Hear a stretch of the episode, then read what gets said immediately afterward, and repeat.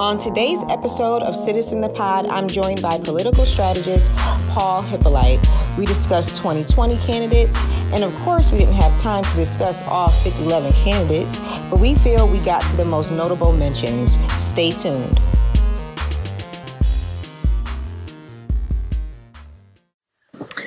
Welcome back to Citizen the Pod. It's your girl, Kina Zontel, and I am so grateful for all the citizens, patriots, voters who are out there just getting themselves ready for 2020. I know it's a year away, but we have to plan next year as if it's your 21st birthday party. And you know, all y'all was out there buying outfits and stuff well in advance. So I expect us to get on our game the same way for 2020. All right. Cause you know, 18, we was kicking some ass. But anyway, I am joined on today's show by my friend, my David Axelrod. I always say that. I hope he's like, I know he's not offended because that's like gangster.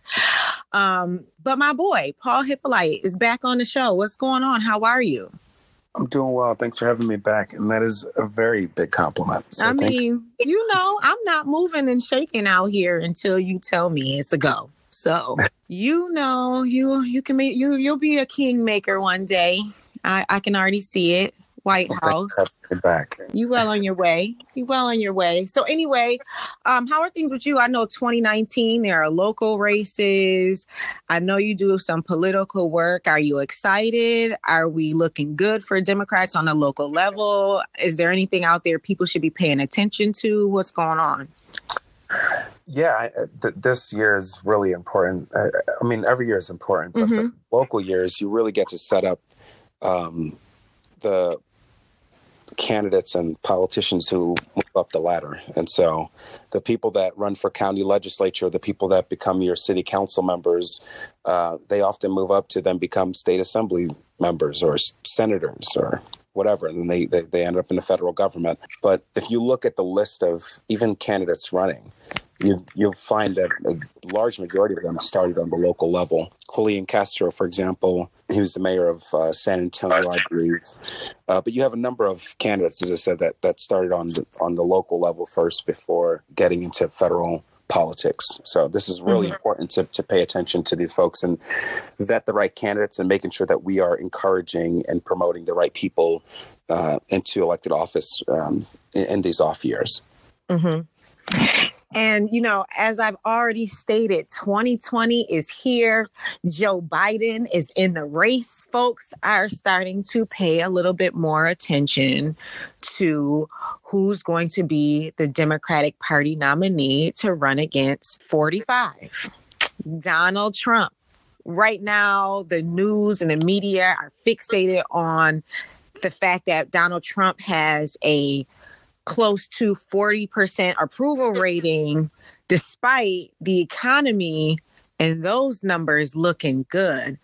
In the scheme of things, we don't know what the economy is going to look like in a year from now. Do you think this is an important conversation to have?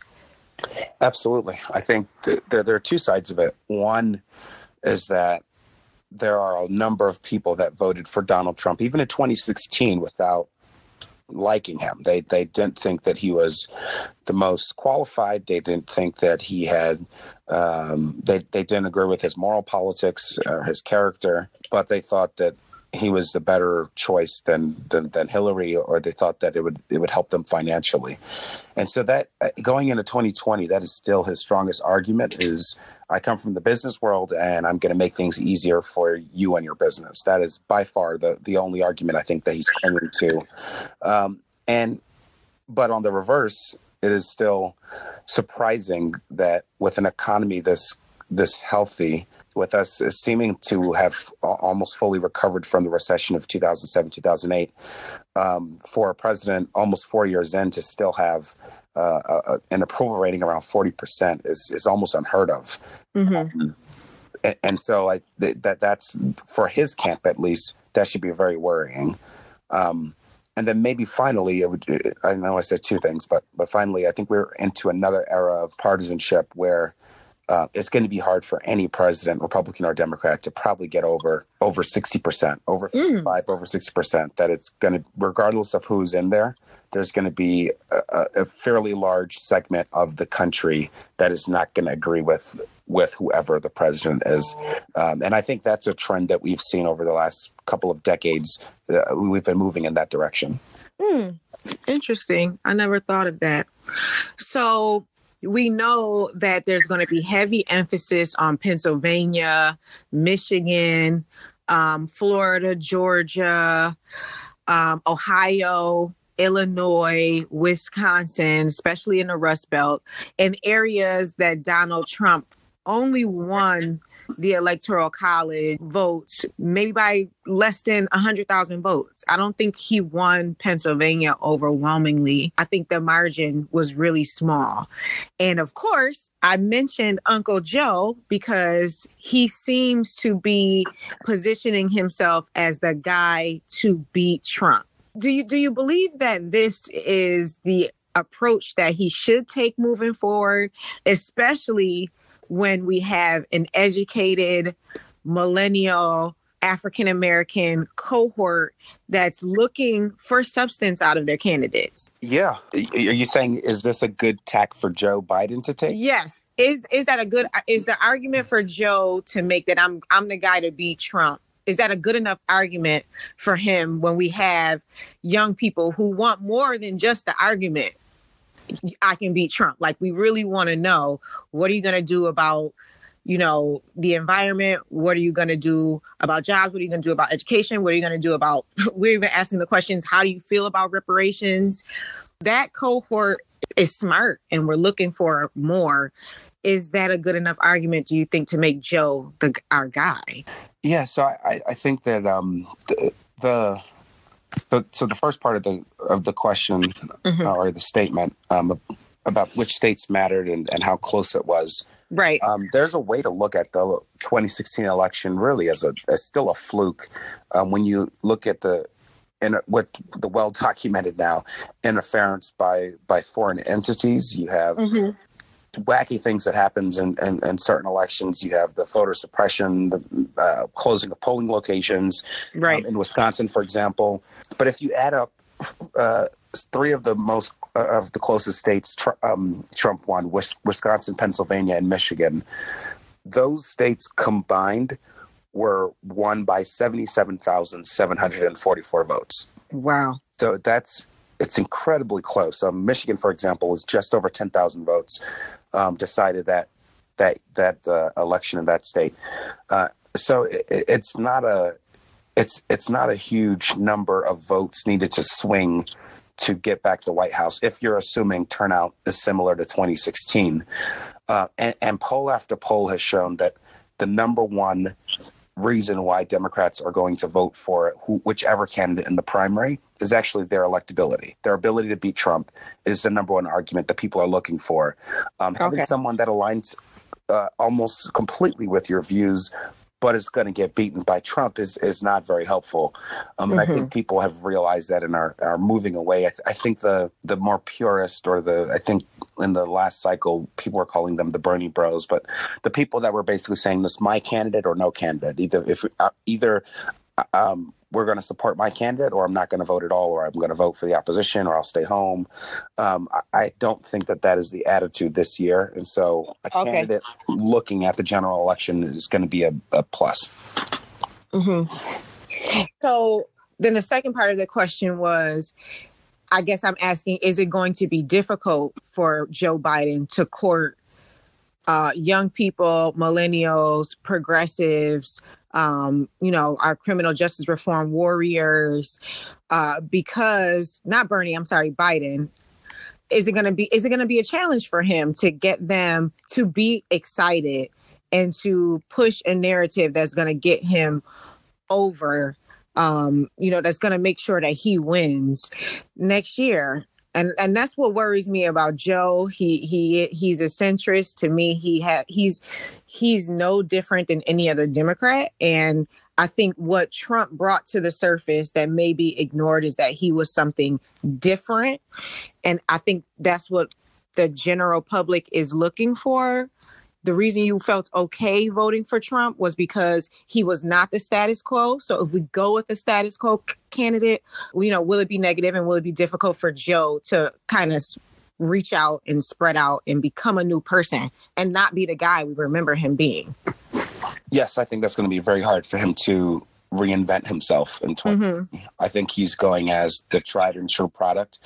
He's going as let's return politics back to normal. He is mm-hmm. running on a platform of of the the division and the chaos and the corruption that you've seen over the last three and a half years or three years. This is not normal. Let's return mm-hmm. to politics as normal. Um, so I don't think he's even reaching out, or I don't think he's crafting his image to to try to reinvent himself as something new. I, I think um, the folks around him probably know that that's not possible. And with 21 candidates running, you asked, like, is it going to be like, how is he going to be able to reach out to young voters or minority voters or voters yeah. about criminal justice reform, et cetera, et cetera? With with this many candidates running, there'll be different candidates that will be that will appeal more or less to some of those crowds. Mm-hmm. Um, I think his appeal is to an older, more more centrist or more yeah more centrist older um, voter that that may not care as much about or, or may not look at all these different concerns as their number one priority. They just want to return back to politics as normal. Um, and I think he provides that comfort to a lot of people. Mm-hmm. Um, so I think in the primary, how, how helpful is that? I'm not sure, but I think with this many candidates running, you only need to stay in the top two to three two to three candidates um, until you can build until enough people drop off to so you can keep building and and I think as I said, creating the sense of inevitability and mm-hmm. the idea that he's the general election candidate that can beat Trump is is a very smart tactic um, mm. play but does it inspire? Like we were so inspired by Barack Obama that it it got folks that weren't voting to vote, right? Then you have the Tea Party and their inspiration, right, for them to make America great again. Uh, which allowed, you know, the growth and the president, you know, and into a President Trump. I just feel like us putting all our and you're right it's a numbers game. Right now it is exactly that. It's a numbers game. Um, but i think that there are people who may want to donate money may want to donate time and if they felt like a candidate was not going to even become one of those top three why would i do that? And i still feel like how how do we not lose that energy when speaking to voters? Because democrats are going to need that 2018 charge and surge for 2020 how do we inspire them if i just don't want what happened in in 2016 to happen in 2020 because folks aren't inspired by biden I, completely understand. I, I unfortunately I think that the best inspiration still is Donald Trump in the White House. Mm, yeah, um, I, I, don't see. I don't see a, a candidate like a when and I know it's different now, but when Bill Clinton emerged on the scene back in the '90s, it was a it was a big deal uh, when mm-hmm. he ran for president. He he was able to inspire a, a, new generation of people. Or you want to go even back further to the '60s of '60s of uh, of John F. Kennedy, mm-hmm. um, and then obviously most recently with Obama in 07 and 08. Uh, but the the field is large, but I don't see many of the candidates being this kind of breakout generational inspirational candidate. Maybe I know some folks have talked about Pete Buttigieg. It seems like the shine has already started to wear off of uh, Beto O'Rourke. Oh yeah, I agree. Um, agree. But there doesn't seem to be a lot of just candidates running inspiration alone, and um, I, I, I honestly think that this year the push um, or the the inspiration is still going to be who can be Donald Trump because the the focus all around is how can we make sure that he's not the president um, when the dust settles. Yeah. So I think as our you know second in line to this conversation is of course Bernie Sanders. He is not new to running for president. He really made a splash when he ran against Hillary Clinton. Uh, I think more and more Americans are starting to gravitate towards his message, and it's clear because I feel like every other candidate we're we're talking to and about will be running on some shape you know, something that Bernie had already said. Um, but it's unfortunate for Elizabeth Warren because I feel like her her positions are very much so similar to Bernie Sanders and they're not new to her. But unfortunately, because Bernie Sanders was run for president already, it's looked at and viewed as like these are all Bernie Sanders' ideas when that's not true. Um, she's been fighting for the, you know, a lot of those issues already. So with Bernie Sanders in the race, how do you think he'll do? I've seen some polls recently that had Biden at 40% and Bernie at 19 and everyone else below him. How do you think Bernie Sanders will do? Is there anything you think that Bernie should switch it up? But I'm not sure. What do you think about Bernie Sanders these days? Uh, my feelings have ebbed and flowed on Bernie, but I think he is uh, comparing him to Elizabeth Warren. Actually, is pretty is a it's a pretty good comparison in, in the sense that they both have they both have they're both visionaries. They both mm-hmm. have very um, they're they're constantly thinking about what where's the world now and where what's what is it going to look like or what should it look like right to 10 15 20 years from now and how can we imagine uh, a world or systems that operate differently i think the major difference is that bernie oftentimes has these grandiose ideas and and lacks the follow through or lacks the commitment to coming up with plans that are mm-hmm. reasonable that that that could we could see a path forward um, whereas elizabeth warren who taken the detail has gone and not only put out broad plans like her uh, college uh, repayment uh, plan but also has done the homework and and really has gone through the details to to try to figure out how can we get there and what could I do as president to put us on the path to achieving some of these what looks what what appears to be at first um, really monumental goals. Um, and I think she's actually seen a resurgence of, of energy behind her candidacy. Right. At least definitely in the media. Um, with people like taking another look at, at her as a, a serious candidate um, that not only has bold ideas but can follow through. Um, but when it comes to Bernie, I think he he unlike Elizabeth Warren, I think he does he, he doesn't have as much as the follow through, but he does have the diehards and the his his core supporters that are that were inspired by him in 2016 and still are. Mm-hmm. And I think he more than probably any other candidate uh, running right now really leads on um, uh, really leads on the inspirational piece. Mm-hmm. So he has many people that are his followers because they were inspired by him more so than they're dedicated or devoted to his specific policies and plans. Right. So, and, and last thing, he still does have that outsider um, kind of mystique, uh, even though he was close to being the party's choice in 2016. Mm-hmm. He still is. Uh, I think there's an article came out a couple days ago about him complaining about um, the the DNC and and or some progress. I forgot which one it was, but one of the progressive groups basically uh, targeting him and, and saying that his plans weren't weren't sound, um, and and he was going uh, all out against them. And so he still has this like I'm fighting against the establishment, I'm fighting against the party kind of thing. Mm-hmm. Outsider outsider mystique to him. Yeah, which which is helpful. Yeah, definitely helpful.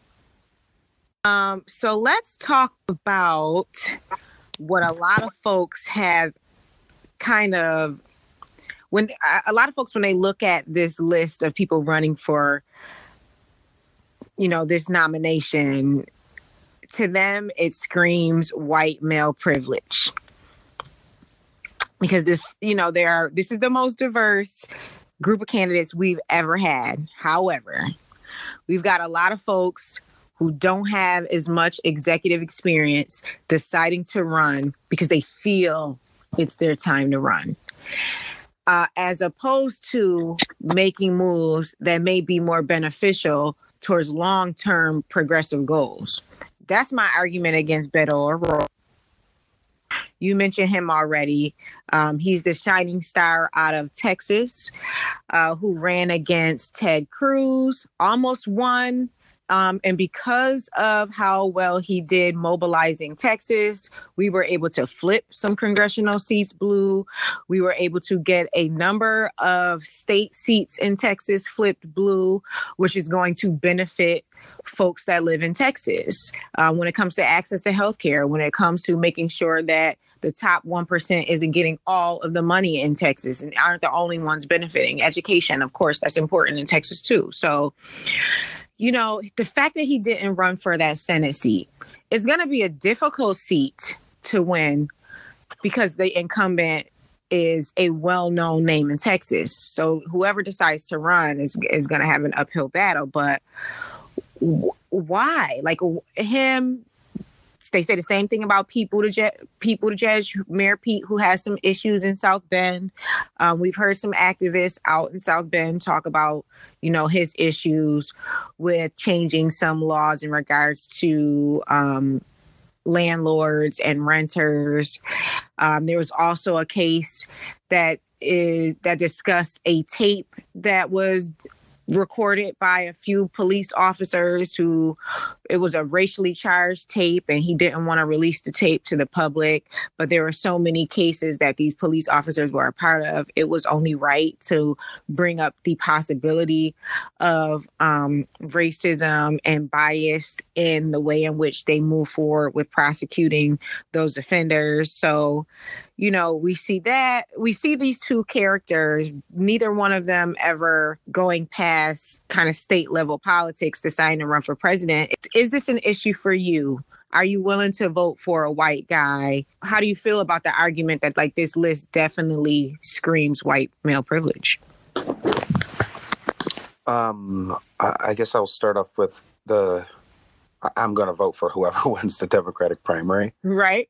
um, but when it comes to my preferences, when you look at the overall trends, when it comes to women, men, white, black, whoever that are that are part of the party, the white male total percentage of the party has has continued to shrink. Mm-hmm. But when you look at the people, the folks in leadership, um, or even the, the the folks running for president, so you have 21 Democratic candidates. Out of those, 11 are whites. That's that's 52 percent of the candidates are sorry 11 uh, uh, 11 out of the 21 are white men. So 52% of the candidates the majority of the candidates running on the democratic side are white men.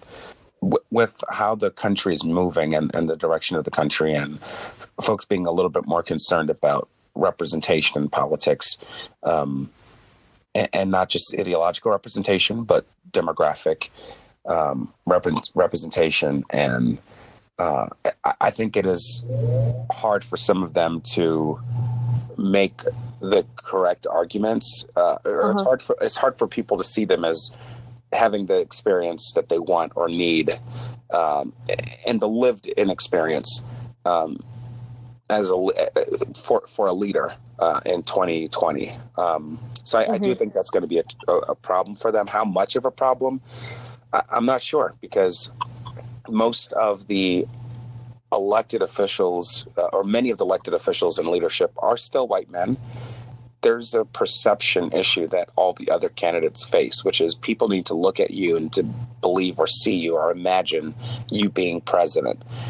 And they are uh, they are of the demographic group that if you look at most TV shows or movies or whatever about who's the president, it's usually a white man right. white man. So they already have cleared that first bar of electability, which is can people imagine you and see you mm. president?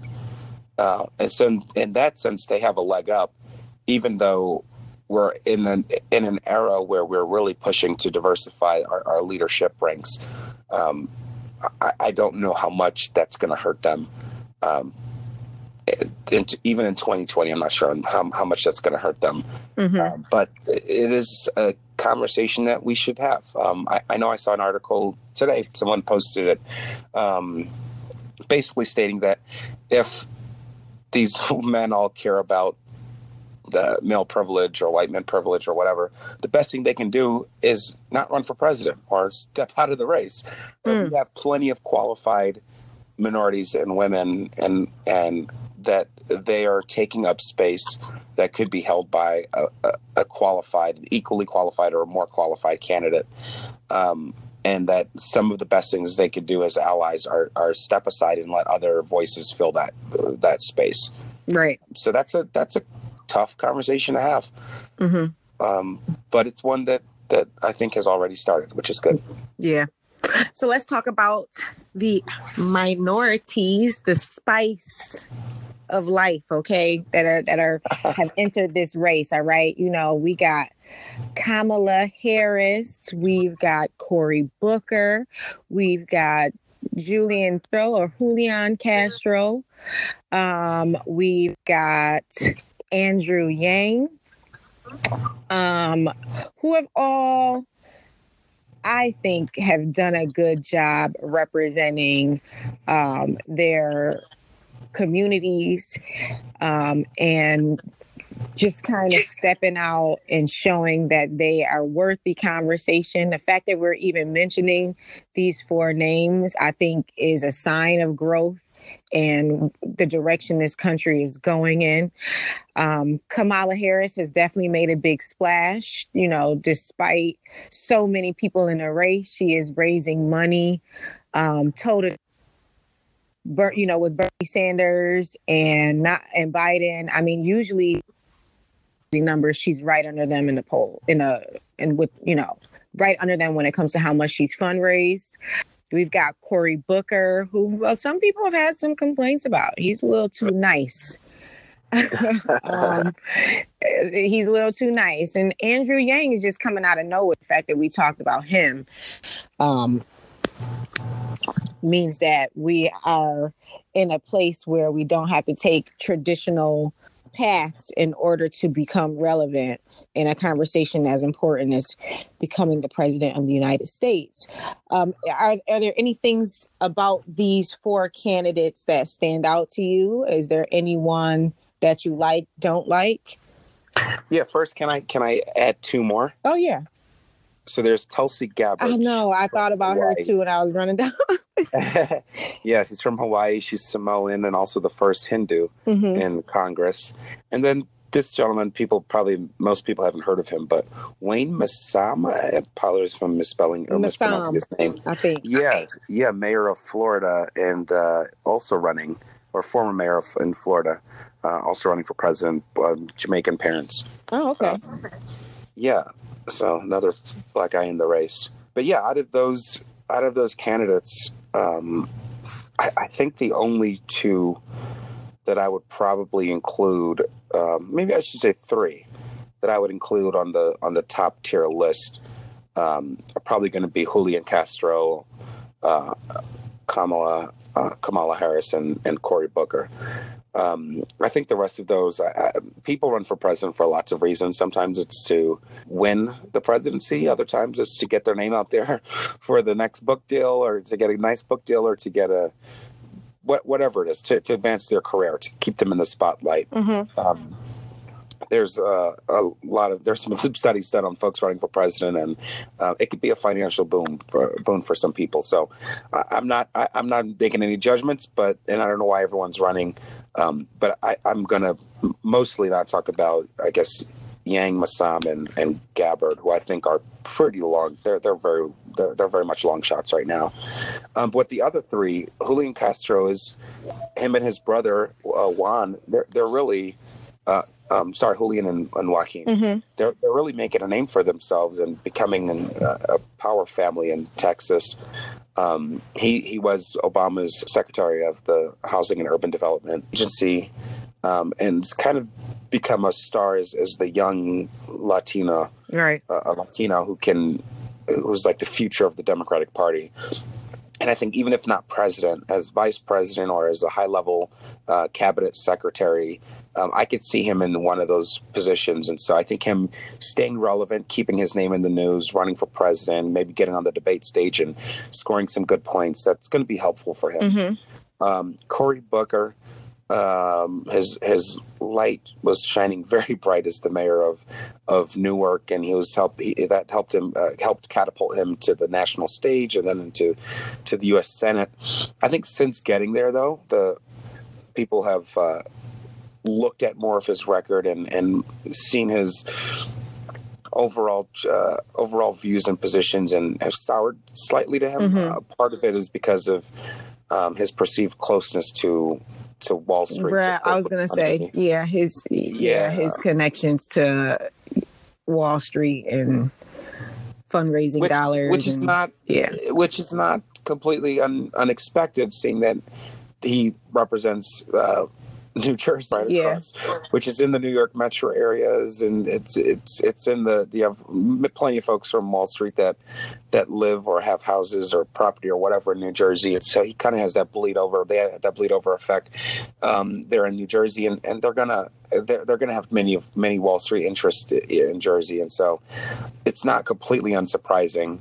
Um, but I think that has soured him to to the leftists in the party um, who have who have been fighting against Wall Street. I'm sure we all remember the uh, the the the um, the 99% protest and and the the Wall Street protests uh, that were happening um, a few just a few years ago. hmm And then when it comes to just stylistically, his approach um, of I think he's running on a campaign of love, and we want to get everyone to love each other. And I don't dislike Donald Trump. I think he's wrong, but when I I don't know, it's just a it doesn't seem his message doesn't seem to be aligning with the feeling of the voters, the, the the feeling of the Democratic primary voters. He seems to be running in a in an era not suited for his campaign style and messaging. Yeah, I think we want a fighter. We want a fighter. We know who Yes. we got. We we need a fighter. We need someone that's going to go toe to toe with this man because he's not going to do anything but take petty digs. And we need to know you can at least you can shoot back a little bit. Absolutely. So I'm leaving uh, Kamala for, for last, but I think that's because it, as of right now, with these 21 candidates running, um, she's still my favorite. Okay. Um, I think she has a very good chance of winning. I think she has. Um, she has not upset the the folks in the party that um, are seen as coming from the the money side that that have um, a lot of the connections and the ability to catapult a candidate. But she's not a. She's also not upset. Uh, she hasn't upset a lot of people in the more activist communities. They may not all, all like her, but um, I know there's some issues around criminal justice reform. Um, but she's saying the right things. She's pivoting. She's moving to, to towards the left. Um, but I think eh, she, when when you watch her campaign kickoff, or watch her in some of these town halls or on, on these interviews, media interviews she's doing, you can picture her as president. Um, I think when it comes to the Senate, I believe she's on the Senate Judiciary Committee. hmm There have been a number of of folks, high profile, um, of uh, grillings that have happening. I know there was the Brett Kavanaugh one just recently. There was Bill Barr, the attorney. Yeah, she did a great job. She did a great Yeah, so job. she keeps separating herself, even from her colleagues who are all uh, lawyers or former former lawyers, um, and and you could see her her style and her energy and her wit and her uh, intelligence as a former prosecutor uh, on display in these hearings, um, and you can imagine her picking apart Donald Trump in a debate right. just just tearing him limb from limb A- and and that kind of fighter i think is going to work well in 2020 but Mm. also she has this side of her that is warm and inviting and um there's a the, the the old saying that people want someone that they can they want someone that's present they can have a beer with Mhm. um and i know she had that little thing about her smoking weed in college which is a little debatable right now but but she does have the side of her that's warm and inviting where people feel like oh i can sit down and have a conversation with her i can have some coffee with her maybe some tea like i can Mhm. um, I, I don't know if she drinks or not but you you have that that that warm side of her that i think is going to translate well but you have the fighter you have the prosecutor um, and, and i think she people can imagine her as president. So i think out of all of those candidates she's definitely i, I think the the top choice for for um, for the, for the for that crew. Hmm Yeah, for yeah, if you're looking for a person of color to run for president. So there is there's been some Kamala Harris pushback, of course, from progressives who you know, who are going to go back and look at her record as a prosecutor, as a DA, um, and as an AG. She hasn't had to reckon with that those issues yet, and I think that's really because how large the field is and a 24 hour news cycle. So, you know, every day we're talking about different issues and different topics because our president likes to tweet at 5 a.m. the dumbest things ever, and it usually just takes up all of our headspace. Um, because you know, if he's not saying something just ridiculously dumb, he's saying something so offensive that we have yep. to walk around and cringe for the day, yeah, and talk about it. So, you know, I think that that's that's going well for her in that regard. But I think just like Joe Biden, there are some things she may have to reckon with um, and give us better answers for, and just give us the feeling that, yeah, things weren't I wasn't always perfect. There are things that I don't, you know, that I wouldn't do like I did in the past, but you know, I'm a different person and I can change. And that's that's fair. All candidates are human and hope, you know, they get that opportunity. You mentioned I like the Castro brothers. They've always kind of stood out to me. I think we definitely need to get, you know, someone from that Latin X community in the conversation and lift them up because I think that that is a community that Democrats have a, an issue courting. It's easier for us to court young millennials who that are here and that are you know in the conversation, but it's hard for them to get you know conservative, older Latin community members to vote Democratic because they are very conservative and they are very spiritual people, and you know they're they're not liberal they're not very liberal at all. And, you know, a lot of them voted for Trump, even though he was racist, even though he wants to close the border to communities that are just like them and that were immigrants before. So I think we have some things to battle with there as a Democratic Party. And I think that Julian Castro allows us to bring that to the table and have a substantive conversation with those communities. And I don't know much about Messam, but I'm I'm going to look into him because I love looking into underdogs, and people who listen to this show know that I always figure out a way to infuse them into the conversation. So that's going to be important to talk about him. Um, and Tulsi Gabbard, I think I just had some issues with her when she was considering being a member of Trump's cabinet at one point. Oh yeah. Um, and she she also has some conservative things that she needs to deal with. And I know there are some folks, she's actually might be challenged in Hawaii by a state senator there. Yes. Who's well liked and well known um, because she has some issues. But I think that overall, out of the conversation, and we did we didn't talk much about Andrew Yang, and I think it's important. I'm not really sure. I haven't talked to anyone that's a part of the Asian American community. I don't know if he's done much to court them. Um, I think they are definitely an important voting block here so I'm not sure what he's done to actually talk to them, but I've had a conversation on my show about him in the past. The Yang Gang is kind of cool. Um, and universal basic income is something that should be a part of the conversation. Um, so I don't know. What do you have you thought about Andrew Yang at all? I think he's a bit of a long shot. I, I okay. think running to get his name out there. I'm not. I'm not really sure what what all behind his candidacy, but to, if if he's uh, just like an issue candidate where he wants um, he wants to start talking about uh, universal basic income. Um, mm-hmm. I don't think that it's it's yet. It, people are talking about it, but I don't think I, I, don't think he is the reason for it right now. Mm-hmm. Um, whereas in other elections, you have uh, singular issue candidates that that have forced everyone else to talk about a certain issue.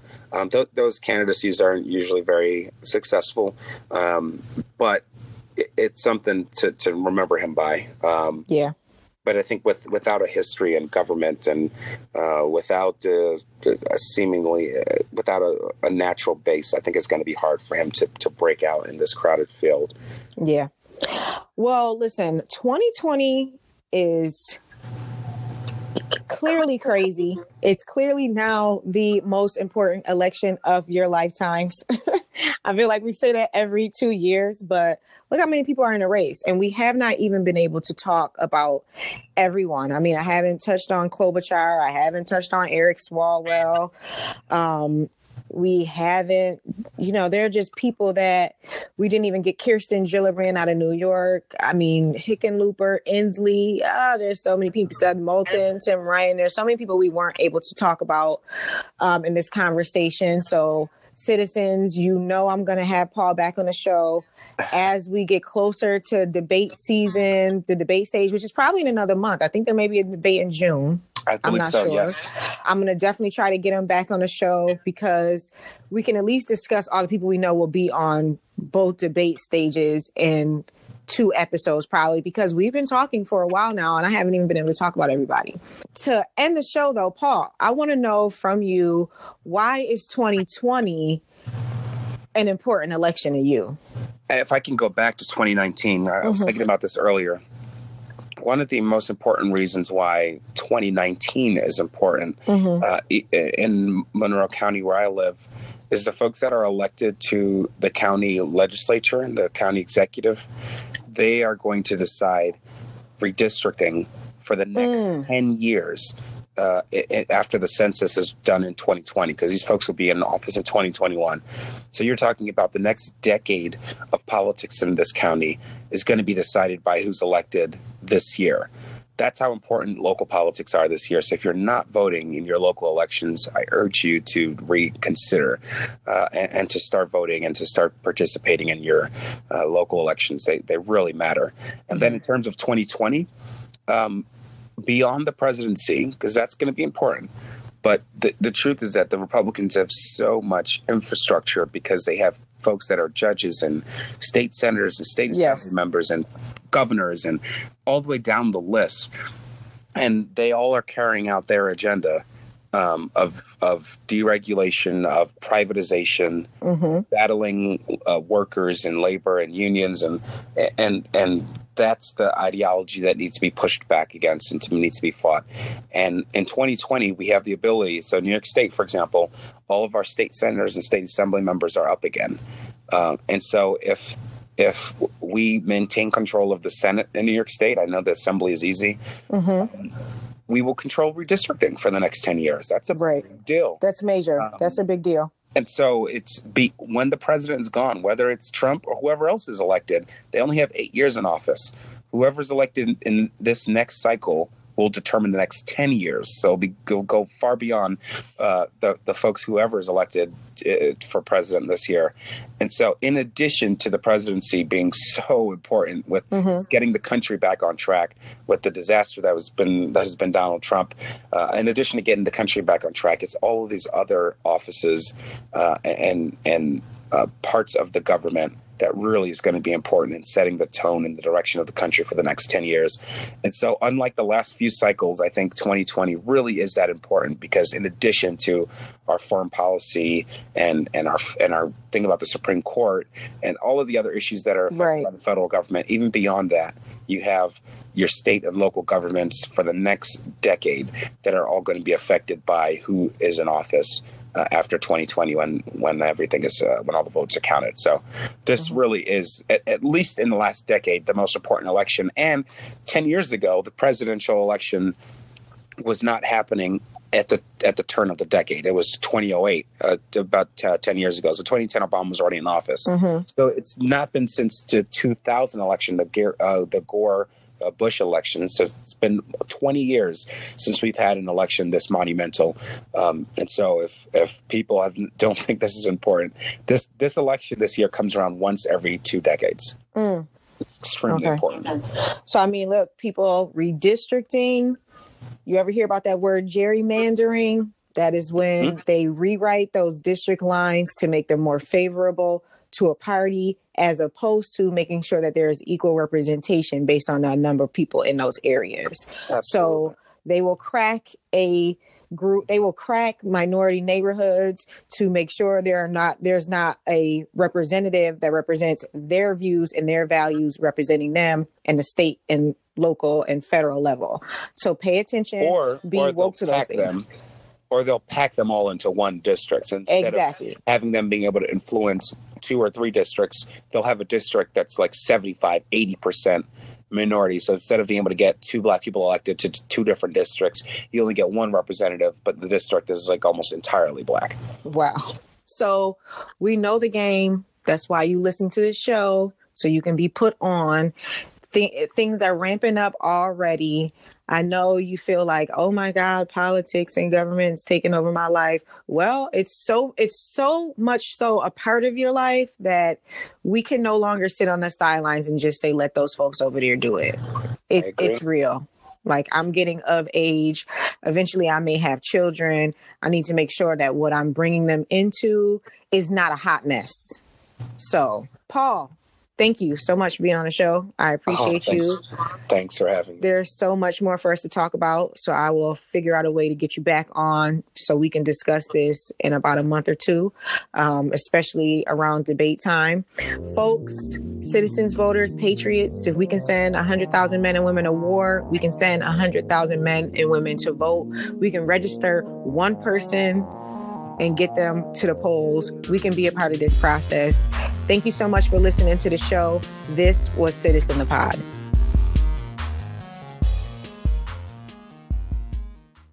What's up, citizens, voters, patriots? It's your girl, Kina Zantel. And if you want to know more about me and the show, follow me on Facebook, Twitter, and Instagram at Kina Zantel. And also subscribe to my YouTube channel, Kina Zantel, and hit subscribe on all the podcast platforms that you're listening to the show on.